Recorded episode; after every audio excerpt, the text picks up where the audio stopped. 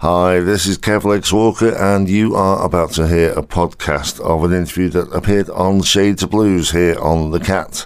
And there will be plenty more as we delve into the archives. Sit back and enjoy. I'm delighted to say I'm now joined on the phone all the way from America by Pierce Dipner. Pierce, are you well? I am, yes. Good stuff, good stuff. Now, your debut album came out a couple of months ago and it's been receiving massive airplay all around the place. You must be absolutely thrilled. Uh, yeah, it's, it's great to see the response it got. It was uh, definitely picked up a lot quicker and with a lot more uh, airplay than I was initially expecting. So, pretty cool to see that so many people around the world are enjoying what we're doing. Yeah, well, I mean, you've been achieving accolades and everything for a good few years now, so you should be used to success. Yeah, well, it's always uh, try not to get too used to it, so I uh, always make sure to you know think of think of it as something I'm very grateful for. Yeah, yeah, keeping your feet on the ground, that's a good thing. But you started playing guitar at the tender age of eight years old, but within a year, mm. you you knew how to play guitar, bass, drums, and cello. Mm-hmm. Are you just one of those lucky people that can play by ear? Um, I'm not 100% sure if it's always play by ear. I know with guitar starting out, I would kind of do that. So, I mean, yeah, I'd say so. I'm able to kind of listen to songs here and there and just pick out the parts and put them together. And that's kind of how my uh, musical beginnings uh, started with just me having a guitar and not any lessons and trying to figure out a uh, how to play, you know, whatever I was listening to at the time. And that kind of brought me towards that. But even with drums and a lot of the other stuff I do, I, I try to just, you know, listen to as much stuff as I can and try to pick it up, keep myself sharp, that sort of stuff. Well, learning all those instruments at such a young age, was that just your own passion and drive, or were you encouraged? Um, I was definitely encouraged. I, w- I would say it was, I, I started it with saying, uh, you know, I want to start taking guitar lessons, and my parents were very encouraging with it. And, you know, did everything they could to help me pursue it whenever I was getting interested in drums. They did the same with with cello. It was uh, through my um, school. It was go down and pick an instrument, and you can join the orchestra. Uh, decided on cello and really enjoyed that. I'm still playing it today in my uh, high school's orchestra. I've done uh, European tours with youth orchestras and stuff like that. So I mean, I was always getting, I think, the right kind of encouragement. As it being, uh, if this is what you want to do, we're here to help you out with it. Not just from my parents, but from any of my uh, music teachers and pretty much everyone who heard me play music. With the cello, would you incorporate that in future songs and maybe go down an orchestral route? Uh, I've actually thought about it before. I've met some really great uh, blues. Actually, a guy who played cello in a uh, acoustic blues band, but also uh, you know blues violin players, blues like upright bass players. I've always thought it would be kind of cool to one day kind of experiment with that a little bit more. Yeah. Well, in the notes that I've seen, you discovered the blues at the age of 11. So mm-hmm. what what were you listening to before that? Was it rock, pop? There's a lot of um just classic rock and like uh some earlier like punk stuff, honestly. Yeah. So what was it in particular that turned you onto the blues then? I mean, I always knew kind of about the blues. I would never listen to it too much because at the time I, had kind of like the stereotype in my mind, I guess, that it was like, you know, uh, just like slow, basic, old music pretty much. But uh, when I was looking for places to get out and play with, you know, adult or more experienced young musicians, uh, I found a ad for a local blues jam for uh, people under the age of 18, so like a youth blues jam.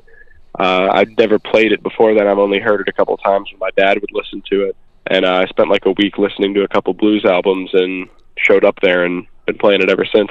Right. A couple of years ago, people were a bit worried about the future of the blues, and mm-hmm. now you've got people like yourself coming along, and uh, Christone Kingfish Ingram, and mm-hmm. sort of carrying that torch. Do you see that as a, a heavy responsibility, or is it just something you enjoy doing?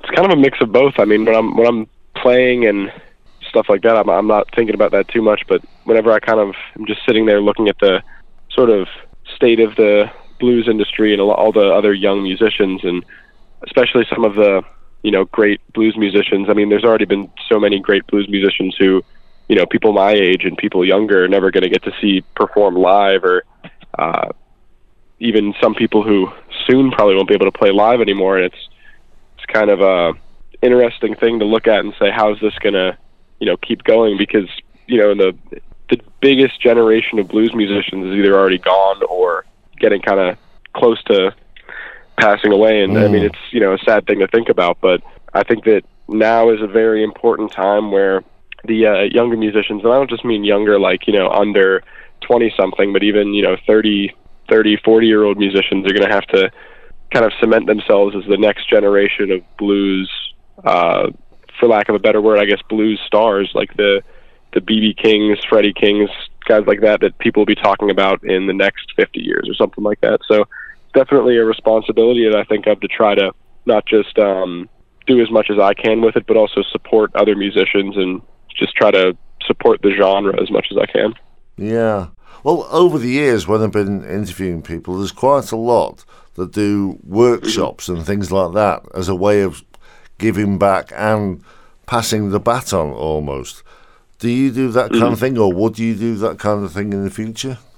Um, not sure if I'm at the point where I'd be thinking I'd uh, have any great advice to really give, but uh, I, I would definitely be interested in doing stuff like that in the future. I know I've been asked a couple times to uh, do some stuff with younger musicians, like kind of giving them advice on how to get out there, how to start up their own career, and you know what to expect. And I think that that's one of the more it, when it's a little less frequent. I don't think about it as much, but in the grand scheme of what I'm doing, I think that'll have a pretty good impact on music if everyone was uh, if every musician just tried to pass it on to as many people as they could. And I've noticed with some blues musicians, there's um, kind of a lack of wanting to help out other people. I, I know that the majority of blues musicians and pretty much all the you know ones that you hear about the most are super great musicians, super great people who want to help everyone out. But I, I think that it needs to be emphasized that it needs to be a really open music community because it's already a smaller community but mm. it, it, we need to be able to let more people in, become as accessible as we can to keep the music going.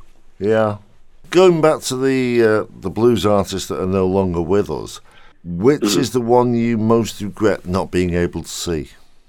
I mean, there's there's so many that I feel like I missed out on, but just it's probably going to be the most common answer, and I wouldn't even say he that I listened to him more than anyone else or anything like that. But I think that oh, that's actually really tough.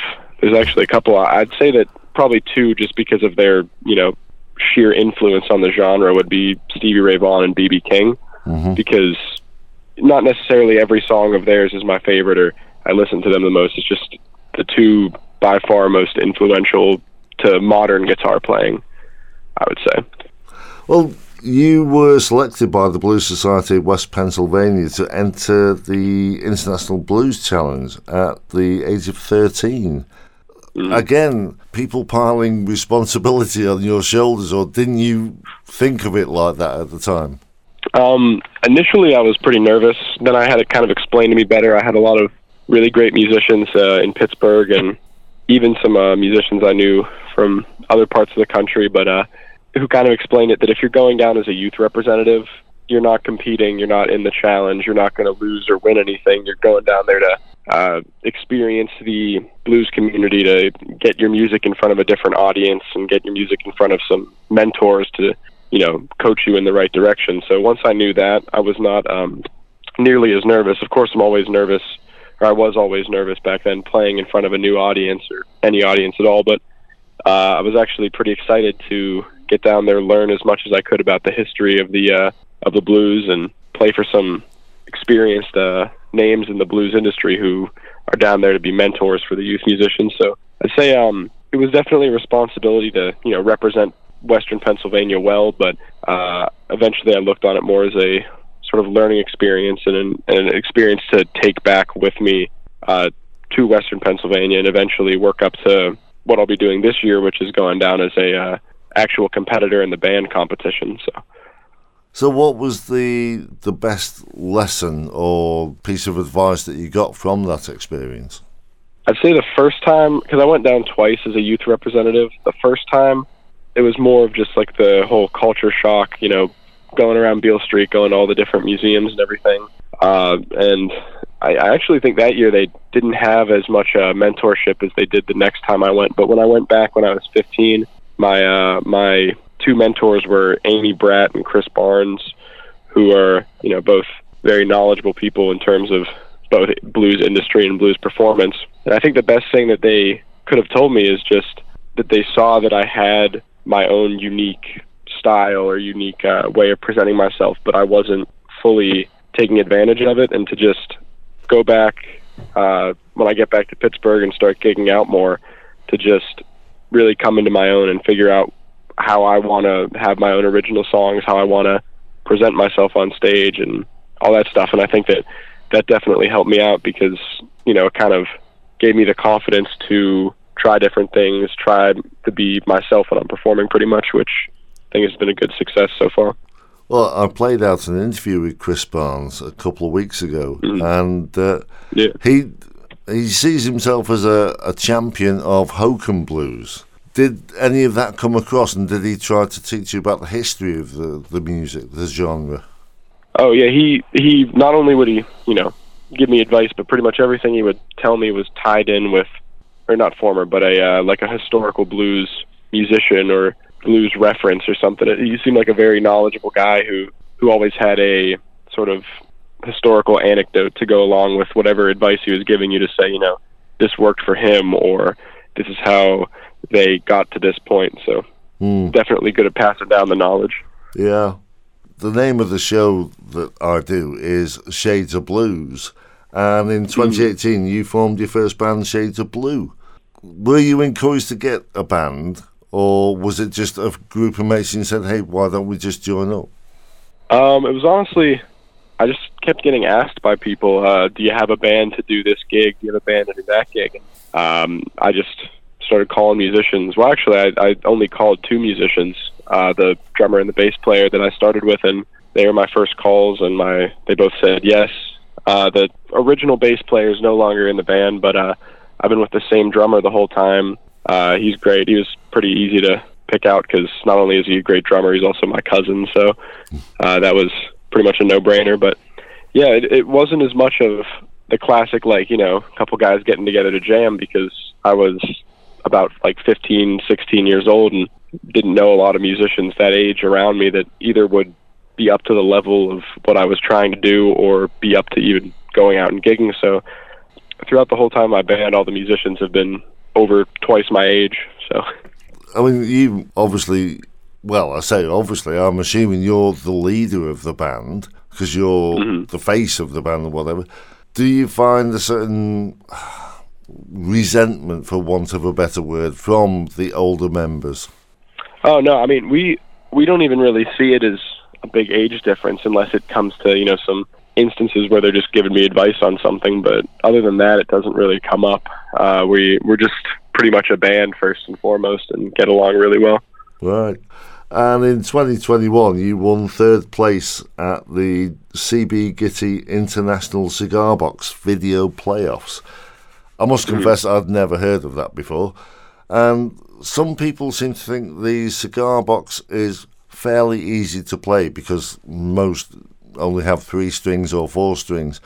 But you've got to be quite talented to play one of those things, haven't you?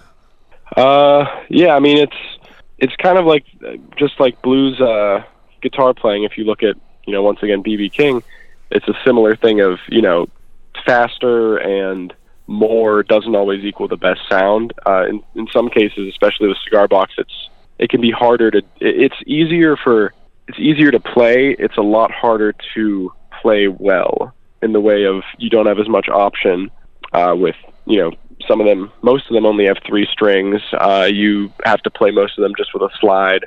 Uh, stuff like that. So I mean, you can play the chords. You can play, you know, a little something like uh, pretty easy. But to really get a good sound out of it and to get a good performance, it, it takes kind of a different way of looking at it in terms of you know how can I put as much feeling into something that doesn't have as much of a as many options to you know put out as many notes or play as fast or something like that. So I'd say it's a re- it was really interesting going from electric just normal electric guitar to a cigar box because it, it made me kind of think outside the box and rethink my playing in a different way.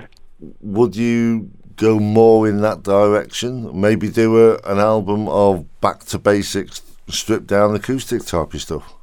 I mean, honestly, I feel like I'd be interested in doing anything like that. It's it's a matter of um, you know, I, I think in an ideal world, I'd make a whole bunch of different kinds of uh, albums with a whole lot of different stuff. But I mean, kind of thinking about it, it would probably be a lot easier than making another album, and it could be something I'd be interested in. I know mm. I'm interested in playing acoustic like Delta blues, uh, stuff like that, playing cigar box, and it would definitely be a lot easier to get together than full on electric album with horns. So maybe one day.